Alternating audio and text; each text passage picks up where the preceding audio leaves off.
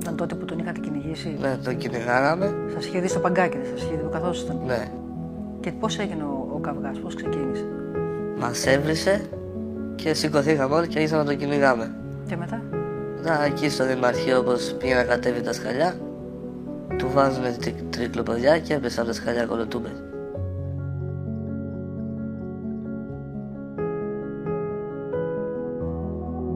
Βάλαμε σε ένα καρότσι, το πήγαμε εκεί στο ποτάμι, το κατεβάσαμε στα σκαλιά. Το είχατε σκεπάσει το καρότσι για να Ναι, μην με μια φαίνεται. κουβέρτα. Που βρήκατε στο σπίτι του εγκαταλειμμένο. Ναι, ναι. Κατεβάσαμε εκεί στα σκαλιά και εγώ τους λέω φεύγω. Και έφυγα.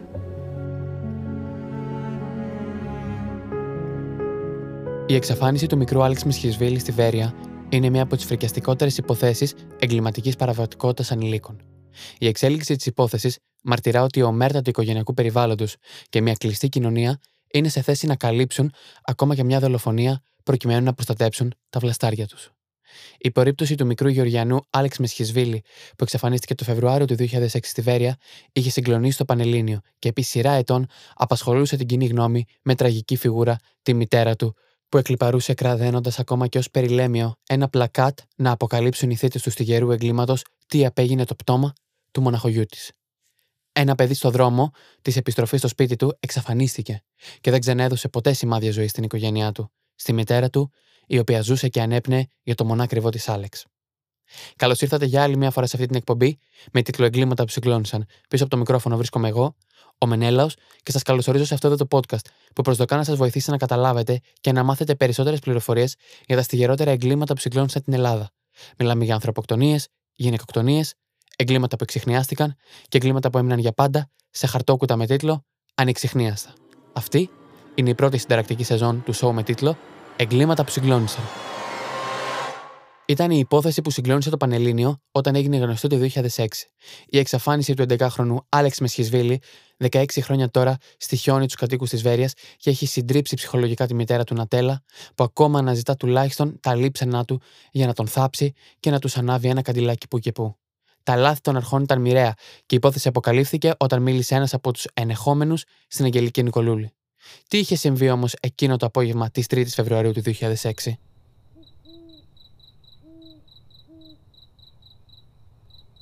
Ο 11χρονο Άλεξ από τη Γεωργία που ζούσε με τη μητέρα του και τον πατριό του στη Βέρεια εξαφανίστηκε την Παρασκευή 3 Φεβρουαρίου 2006 μεταξύ 7 και 8 η ώρα το απόγευμα από την περιοχή Ελιάς Ανοίξου στη Βέρεια. Εκεί τον είδαν για τελευταία φορά φίλοι και συμμαθητές του. Έφυγε από την προπόνηση του μπάσκετ στο κλειστό γυμναστήριο της Ελιάς και προορισμός του ήταν το πρακτορείο ΠΑΠ του πατριού του. Στη συνέχεια θα πήγαινε στο μάθημα ζωγραφικής στη στέγη γραμμάτων και τεχνών. Όμως ο Άλεξ δεν έφτασε ποτέ. Η υπόθεση βγήκε στη δημοσιότητα με καθυστέρηση περίπου 4 μηνών. Η καθυστέρηση οφειλόταν στο γεγονός ότι αρχικά εμφανίστηκε ως εξαφάνιση του μικρού και πολλοί ήλπιζαν ότι σύντομα θα βρισκόταν. Μια εκδοχή που υποστηρίχθηκε τότε για τον Άλεξ ήταν ότι τον είχε απαγάγει ο πατέρας του που ζούσε στη Γεωργία. Ακούστηκαν πολλά, μέχρι και ότι το παιδί είχε απεχθεί από εμπόρους ανθρώπινων οργάνων. Άλλοι πάλι έριχναν την ευθύνη στον πατριό για δεκάδες αιτίες και πολλοί κάτοικοι της Βάρειας μιλούσαν για ανάμειξη της μητέρας του σε κύκλωμα πορνείας, που ήταν η αφορμή για να απαχτεί ο γιος της. Ο ερχομός στην Ελλάδα. Η Νατέλα Ιτσουαΐτζε ήρθε από τη Γεωργία στην Ελλάδα το 1999, θέλοντας να προσφέρει ένα καλύτερο μέλλον στο γιο της και εγκαταστάθηκε στη Βέρεια. Μετά κόπων και βασάνων, πάλευε μαζί με τον σύντροφό της να δώσουν τα πάντα στο χαρισματικό Άλεξ, που είχε μεγάλο ταλέντο στη μουσική, μάθαινε γρήγορα την ελληνική γλώσσα, όμως προσπαθούσε να προσαρμοστεί στη νέα του ζωή. Συνήθως συμβαίνει στις ειδικά μικρές κοινωνίες, ο μικρός ξένος μπήκε στο στόχαστρο ανήλικων ταίδων της Βέρειας που τρομοκρατούσαν και κακοποιούσαν ανήλικα παιδιά. Το χρονικό της υπόθεσης, στόχος επίθεσης. Ο 11χρονο Άλεξ Μεσχισβίλη, από τη Γεωργία που ζούσε με τη μητέρα του και τον πατριό του στη Βέρεια, εξαφανίστηκε όπως είπαμε και προηγουμένως την Παρασκευή 3 Φεβρουαρίου του 2006. Εκεί τον είδανε για τελευταία φορά φίλοι και συμμαθητές του, όπου όπως είπαμε πάλι και παραπάνω, έφυγε την προπόνηση του μπάσκετ και είχε ως σκοπό να πάει στο πρακτορείο ΠΑΠ του πατέρα του και να καταλήξει στο μάθημα ζωγραφικής στη στέγη γραμμάτων και τεχνών. Στο πάρκο της Ελιάς, σε ένα παγκάκι, καθόντουσαν πέντε ανήλικα αγόρια. Μόλις τον είδανε μόνο του, άρχισαν να το επιτίθονται λεκτικά. Το μόνο που ζήτησε ο Άλεξ ήταν να τον αφήσουν ήσυχο. τα πέντε αγόρια άρχισαν να τον χτυπούν. Ο Άλεξ προσπάθησε να ξεφύγει, αλλά το στρίμωξαν στην πλατεία του Δημαρχείου πάνω σε μερικά μαρμάρινα σκαλιά. Αφού συνέχισαν να τον χτυπούν, ο Άλεξ εμόφυρτος προσπάθησε να φύγει. Ένας από τους πέντε του έβαλε τρικλοποδιά και ο 11χρονο προσγειώθηκε με το κεφάλι στη γωνία ενός καλοπατιού και έμεινε ακίνητος. Οι πέντε δράστες αρχικά τρόμαξαν, αλλά μετά τον μετέφεραν σε ένα εγκαταλειμμένο σπίτι και έφυγαν στα σπίτια τους, δίνοντας όρκο σκοπή μεταξύ τους. Η αναζήτηση. Όταν η μητέρα του Άλεξ συνειδητοποίησε ότι ο μονάκριβος γιος της άργησε να έρθει στο σπίτι, την έδωσαν τα φίδια. Άρχισε με τη βοήθεια φίλων να αναζητά το 11χρονο αγόρι, δίχως αποτέλεσμα, σαν να άνοιξε η γη να τον κατάπιε. Κανείς δεν είχε δει, ούτε είχε ακούσει τίποτα. Η Ναντέλα είχε απελπιστεί. Απευθύνθηκε στην αστυνομία και στο χαμόγελο του παιδιού. Όταν δεν οδηγήθηκε πουθενά, δοκίμασε να πάει πού αλλού, στην εκπομπή της Αγγελικής Νικολούλη, φως στο τούνελ. Σω το γεγονός ότι ο χαρισματικός σε επιδόσει Άλεξ δεν είναι παρά το παιδί μιας οικονομικής μετανάστριας από τη Ρωσία δεν καθιστούσε επιτακτική την έρευνα. σω πάλι οι αρχές των μικρών πόλεων δεν έχουν και καμία ιδιαίτερη γνώση σε ανακριτικό έργο. Το ίδιο βράδυ, που δεν επέστρεψε στο σπίτι δηλαδή ο μικρός Άλεξ, η μητέρα και ο πατριός του ξεκίνησαν να τον αναζητούν. Οι αρχές αδράνησαν.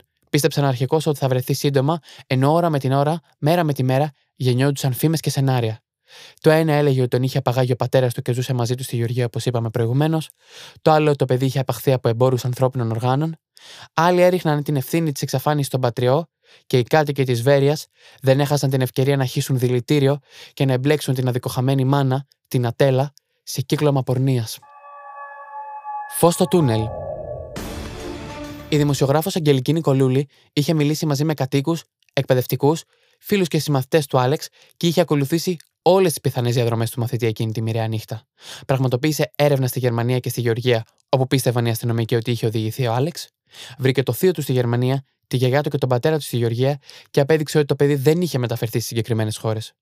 Μετά από αυτή την εξέλιξη, οδήγησε πάλι την έρευνα στην πλατεία της Βέρειας, όπου εθεάθηκε τελευταία φορά ο Άλεξ, και τότε βρέθηκε η άκρη του νήματος.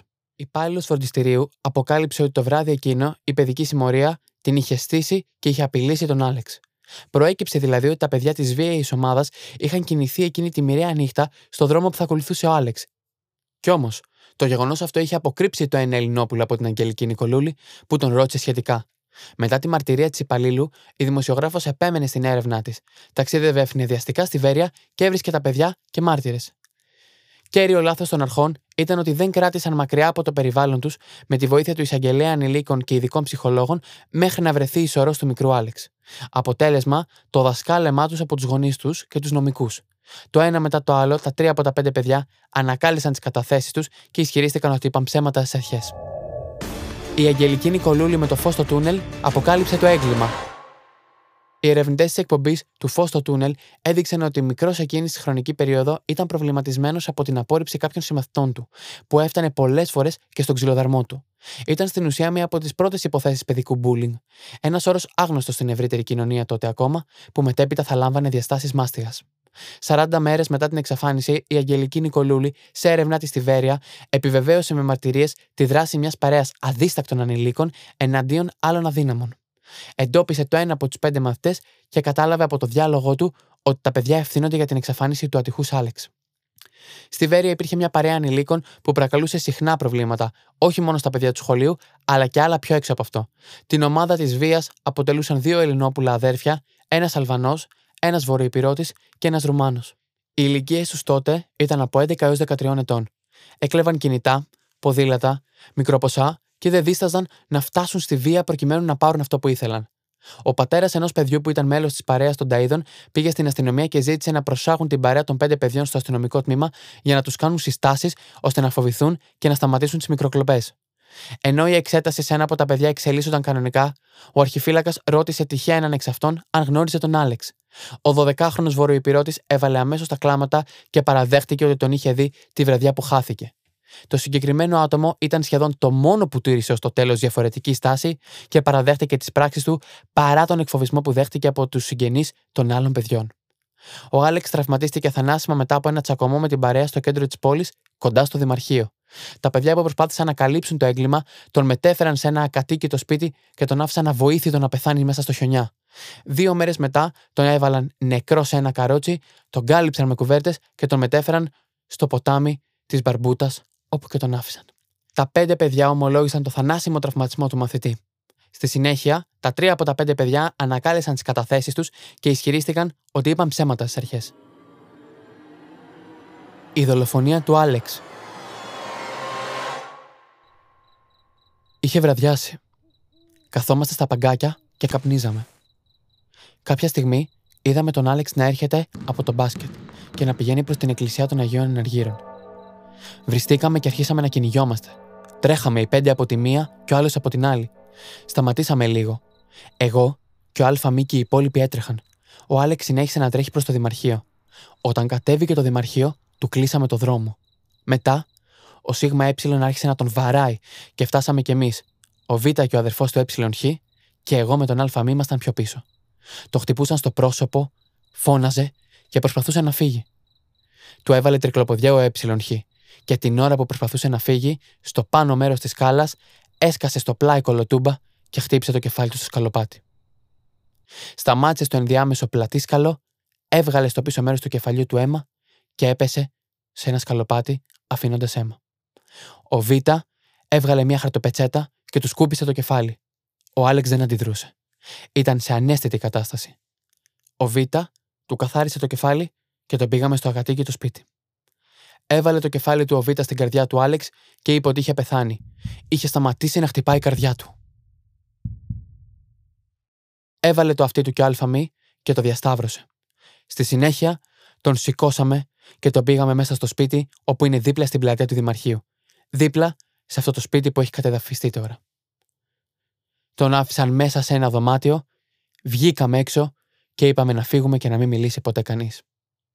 Αυτή είναι η διήγηση του ΑΖ στην κατάθεσή του και τώρα θα σας βάλω και την ίδια διήγησή του του ΑΖ, δηλαδή στην Αγγελική Νικολούλη το 2012, 8 χρόνια μετά το στιγερό φωνικό. Πάμε να το ακούσουμε. Ήταν τότε που τον είχατε κυνηγήσει. Ναι, τον κυνηγάγαμε. Σας είχε δει στο παγκάκι, δεν σας είχε δει που καθόσασταν. Ναι.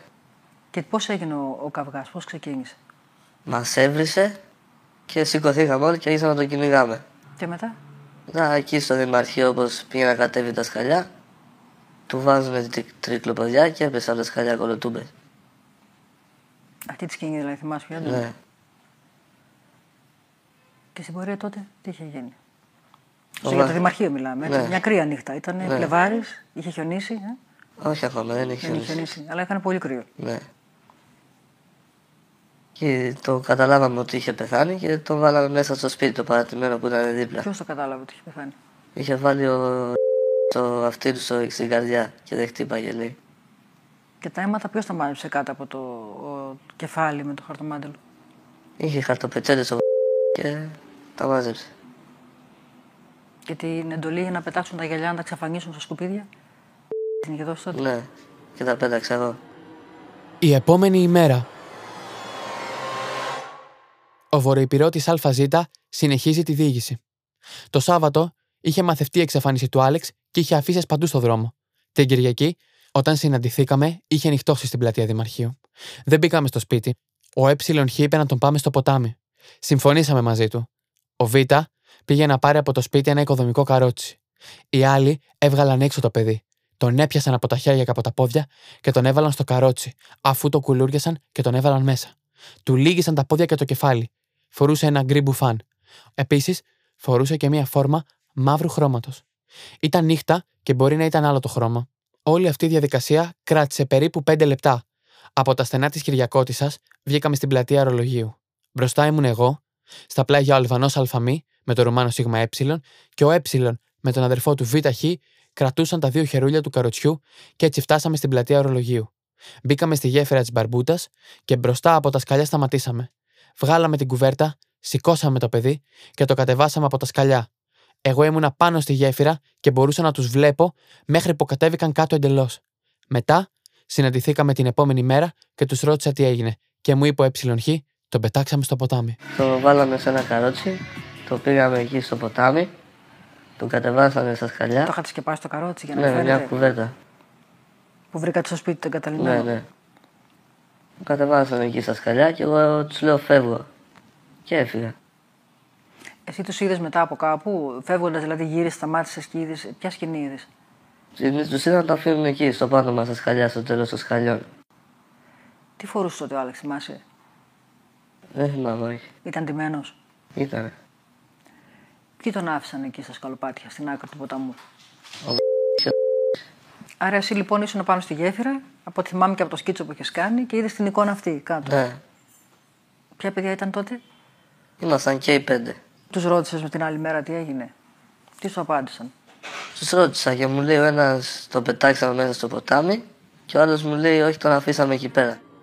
Οι απειλές για τη ζωή του ΑΖ που ξετέληξε το κουβάρι της εξαφάνισης. Ο ΑΖ δέχτηκε απειλές για τη ζωή του, όπως τον ακούμε να λέει στην Αγγελική. Ένιωσα άσχημα. Τους είπα να το πούμε, μου λένε όχι, μην μιλήσει σε κανέναν. Εσύ ήσουν εκείνος που επέμενε για να αποκαλύψετε την υπόθεση αυτή. Ναι, Και σου είπαν τότε να μην το πεις σε κανέναν. ναι. Γιατί θα πάθεις ότι έπαθε και ο Άλεξ. Ποιοι τα έλεγαν αυτά; Οι δύο, τα δύο Ελληνόπουλα. Ναι.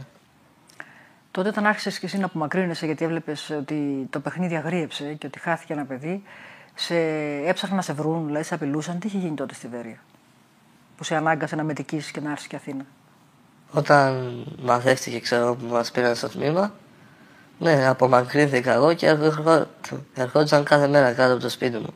Τους έβλεπα. Είναι αυτό που λέγατε ότι πετούσαν πέτρες, δηλαδή απειλούσαν. Ναι. Ένιωσες φόβο τότε; Φοβόμουν αρκετά. Στην αστυνομία που πήγατε, το έχεις καταγγείλει ότι δέχεσαι αυτή την επίθεση, ότι Ναι. σε απειλούν; Τους το έχουμε πει. Η αστυνομία πήρε κάποια μέτρα για σένα τότε; Γιατί Ερχόντουσαν. ήσουν και ένας βασικός μάρτυρας, ο μόνος δηλαδή μάρτυρας που δεν έπαιρνε πίσω την κατάθεσή του. Ήταν καθημερινά κάποια αστυνομική κάτω από το σπίτι μου. Και σε προστάτευαν. Ναι. Στην αρχή όλα τα παιδιά είχαν παραδεχθεί το θανάσιμο παιχνίδι με τον Άλεξ και το τι ακολούθησε. Ναι. Μετά όμως άρχισαν να τα παίρνουν πίσω. Ποιος τους επηρέασε, πιστεύεις, και άρχισαν να αλλάζουν τις καταθέσεις; Δεν ξέρω. Σου λέγανε και εσένα, δεν σου λέγανε την Ναι, αλλάξει. μου έλεγαν άλλαξε τα. Εκείνο τον καιρό που είχαν εξελιχθεί αυτά τα πράγματα, ποιον ένιωθες πιο κοντά σου, σε ποιον είχες εμπιστοσύνη μες στην οικογένεια; Κανέναν. Καθόμουν ήμουν κλεισμένος στον εαυτό μου. Δεν θες να το πεις, να το αποκαλύψεις αυτό, ότι περνάς αυτό το μαρτύριο, ότι θα μπλέξεις; Όχι. Ούτε στο σχολείο σου. Δεν σε έκανε κάποιος να νιώθεις εμπιστοσύνη; Όχι. Κανένας; Κανένας. Ήμουν μόνο μου. Ήθελα να μην μιλήσω σε κανέναν. από φόβο ή από ντροπή; Και από ντροπή και από το φόβο. Στην οικογένειά σου μετά, ποιον εμπιστεύτηκες, ποιος ήταν πιο κοντά για να σε βοηθήσει να, βγει, να βγεις από αυτό το αδιέξοδο; Η μητέρα μου. Μητέρα σου. Τη τα έλεγε η μητέρα σου όλα, δηλαδή μετά ζητούσε να σε βοηθήσει. Ναι, της τα είπα. Αλέξανδρε, εσύ μετά άλλαξες πόλη, έφυγες, ήρθες εδώ Αθήνα. Παρ' όλα αυτά σε ενοχλούσαν, έψαχναν να σε βρουν. Ναι, στις αρχές Τι γινόταν, θυμάσαι; με πήραν τηλέφωνο. Με, με απειλούσαν, μου λένε άλλαξε τα. Και εγώ άλλαξα αριθμό. Και από τότε τίποτα. Έψαχναν να σε βρουν και στην Αθήνα για να αλλάξει την κατάθεσή σου, ε. Ναι. Και ποιοι σε είχαν τότε απειλήσει. Ο ήταν στο τηλέφωνο, το θυμάμαι καλά. Οι καταδίκες. Η Αγγελική Νικολούλη κατέθεσε στον ειδικό εφέτη ανακριτή στη Θεσσαλονίκη αλλά και στο δικαστήριο. Τα παιδιά κρίθηκαν ένοχα από το μονομελές δικαστήριο ανηλίκων Θεσσαλονίκης και σύμφωνα με τον νόμο περί ανηλίκων τους επιβλήθηκαν αναμορφωτικά μέτρα. Το αδίκημα που τους βάραινε ήταν το κακούργημα της μη σκοπούμενης θανατηφόρου σωματικής βλάβης και η περιήβρηση νεκρού. Για τα δύο Ελληνόπουλα αποφασίστηκε η φιλοξενία τους στο Ίδρυμα Αγωγής Βόλου, ενώ στους υπόλοιπους ανηλίκους επιβλήθηκε κοινοφελής εργασίας στα Ιδρύματα. Το 2011, ο παππούς των δύο Ελληνόπλων, Βασίλης Τρούπκο, της σκληρής παρέας που γνώριζε τι είχε συμβεί, καταδικάστηκε από το τριμελές πλημελιωδικείο Θεσσαλονίκης σε φυλάξη 4,5 ετών για ψευδορκία και υπόθαλψη σε εγκληματία, με ποινή που είναι εξαγοράσιμη προς 3 ευρώ την ημέρα, επειδή κατά το δικαστήριο έλεγε ψέματα όταν κατέθετε όταν τα εγγόνια του την ώρα της εξαφάνισης του μικρού Άλεξ ήταν στο σπίτι τους. Στην απολογία του, ο παππούς ισχυρίστηκε ότι έμαθε για την εξαφάνιση του Άλεξ τρεις μήνες αργότερα, με την έναρξη των ερευνών της αστυνομίας στη Βέρεια. Υπάρχει κατάθεση της θείας των παιδιών που λέει ότι το ένα παιδί παραλυρούσε και φώναζε: Το παιδί πέθανε, φέρτε τον παππού μας. Υποστήριξε μιλώντας στο δικαστήριο η μητέρα του Άλεξ Νατέλα. Οι γονείς των μελών της σκληρής παρέας καταδικάστηκαν επίσης σε ποινή φυλάξη 12 μηνών με αναστολή, αφού κρίθηκαν ένοχοι από το μονομελέ πλημελιωδικείο Θεσσαλονίκης για το αδίκημα της παραμέλησης εποπτείας ανηλίκων. Στο δικαστήριο, μόνο η μητέρα ενός παιδιού, του Ρουμάνου, αθωώθηκε διότι είχε ζητήσει τη βοήθεια των αρχών για την παραβατικότητα του γιού της. Όσο για το άλλο παιδί που επίσης συνεργάστηκε με τις αρχές και εμφανίστηκε μετανιωμένος, ζήτησε συγγνώμη στέλνοντας το δικό του μήνυμα. Μην υποκύπτετε, μιλήστε, αντισταθείτε. Ο αστυνομικός συντάκτης, ο αγαπημένος μου Πάνος Σόμπολος, στο βιβλίο του Τα τραγικά γεγονότα της τελευταίας 35 ετίας, όπως τα έζησα, αναφέρει για την υπόθεση. Η τρικλοποδιά που του έβαλε ένα από τα παιδιά ήταν η μοιραία. Το μέγα ερώτημα που με απασχολεί και με απασχολούσε και τότε είναι ένα. Τι έγινε το πτώμα του παιδιού; Υποθέσεις μπορεί να κάνει κάποιος πολλές. Είναι πολύ πιθανόν κάποια από τα παιδιά να ενημέρωσε συγγενικό του πρόσωπο, το οποίο παρέλαβε το πτώμα και το μετέφερε σε άλλο χώρο. Πιθανότατα έξω από τη Βέρεια και το έθαψε κάπου ώστε να μην μπορούν να βρεθούν ποτέ τα λείψανά του. Δεν αποκλείεται να πήρε μέρος και κάποιος ή κάποια από τα παιδιά στην απομάκρυνση της ορού από το ακατοίκητο σπίτι. Τώρα, γιατί τα παιδιά και μάλιστα ο βορειοπυρώτης μιλούσαν για την μπαρμπούτα και περιέγραφαν τη μεταφορά με πολλές λεπτομέρειες, αυτό με προβληματίζει ιδιαίτερα. Αν είναι ένα παραμύθι ή αν είναι η πραγματικότητα δηλαδή. Δυστυχώς οι μαρτυρίες που υπάρχουν για τη μεταφορά δεν μπορούν να πείσουν και επομένως η μπαρμπούτα παραμένει ένα μυστήριο. Η αποζημίωση. Διαβάζουμε στο gadgeta.gr ότι η ζωή του Άλεξ από τη Βέρεια κόστιζε 150.000 ευρώ. Τον σκότωσαν και τον κουβάλισαν με καρότσι οικοδομής. Τον Ιανουάριο του 2014, το πολυμελές πρωτοδικείο της Βέρειας επιδίκασε στη μητέρα του Άλεξ Μεσχισβίλη, Νατέλα, το χρηματικό ποσό των 150.000 ευρώ ως αποζημίωση για την ψυχική οδύνη που υπέστη από το χαμό του μονάκριβου γιού της. Καταδίκασε συνολικά τους 11 από τους 13 εναγόμενους, γονείς και κυδεμόνε των 5 ανήλικων που κρίθηκαν ένοχοι για το θάνατο του 11χρονου Άλεξ στις 3 Φεβρουαρίου του 2006, οι οποίοι κλήθηκαν να καταβάλουν το συγκεκριμένο ποσό. Ωστόσο, απέρριψε την αγωγή για τη μητέρα του Ρουμάνου και για έναν από τους τρεις αδελφούς, αναφέροντας ότι δεν έχουν αντικειμενική ευθύνη. Δέκατη εντολή, το δώρο. Μπορεί να ξεχωρίσεις τη μορφή τους μέσα στο πλήθος. σω τους δεις να προσπερνάνε βιαστικά. Πρόσωπα που κάτι σου θυμίζουν. Χρόνια αργότερα μεταφέρθηκε με έμεσο τρόπο στην τηλεόραση η ιστορία του Άλεξ Μεσχισβίλη μέσω του Πάνο Κοκκινόπουλου και της διάσημης αστυνομικής σειράς Δέκατη εντολή. Το σχετικό επεισόδιο προβλήθηκε το Μάρτιο του 2015 στον Α και τηλεφορήθηκε ως Το Δώρο. Το επεισόδιο παρουσιάζει μια αλλοδαπή μάνα από την Ουκρανία, την Αλίνα, που είχε μια έφηβη κόρη, τη Μίνα. Αν και άριστη μαθήτρια η Μίνα δεν ήταν καθόλου αγαπητή στο σχολείο λόγω της καταγωγής της. Μοναδική καλή της φίλη ήταν η συμμαθήτριά της Χαρά. Όταν το Συμβούλιο των Καθηγητών αποφάσισε να ορίσει τη Μίνα ως σημεοφόρο για την παρέλαση, κάποιοι γονείς και μαθητές ξεσηκώθηκαν μεταξύ άλλων, τον οποίο και η Χαρά, που ένιωσε τη ζήλια να την κυριεύει. Έκτοτε η Μίνα δεχόταν διαρκώς bullying στο σχολείο και τελικά ο εκφοβισμός και η ρατσιστική συμπεριφορά οδήγησαν μέσω ενός ατυχημάτου στη δολοφονία. Παρούσα στο περιστατικό ήταν και η χαρά που όταν επέστρεψε στο σπίτι διηγήθηκε την τραγική κατάληξη του συμβάντος. Εκείνοι πήραν το πτώμα της μικρής κοπέλας και το έθαψαν σε άγνωστο σημείο. Η χαρά είχε κάνει το λάθος όμως να βγάλει τα παπούτσια της μήνα όταν την άφησε την τελευταία της πνοή ακολούθως και μπήκε στον πειρασμό να τα φορέσει. Όταν η Αλίνα τα είδε, ξεκίνησε η έρευνα και αποκαλύφθηκε η αλήθεια, αφού η ίδια τα είχε δώσει ως δώρο για ενεθύλων στην κόρη της. Σε αντίθεση με την πραγματική ιστορία, οι αρχές βρίσκουν τη σωρά και αφήνεται να εννοηθεί ότι οι ένοχοι καταδικάζονται. Αυτό λοιπόν ήταν το 17ο επεισόδιο από τη σειρά με τίτλο Εγκλήματα που συγκλώνησαν. Εύχομαι να σας άρεσε.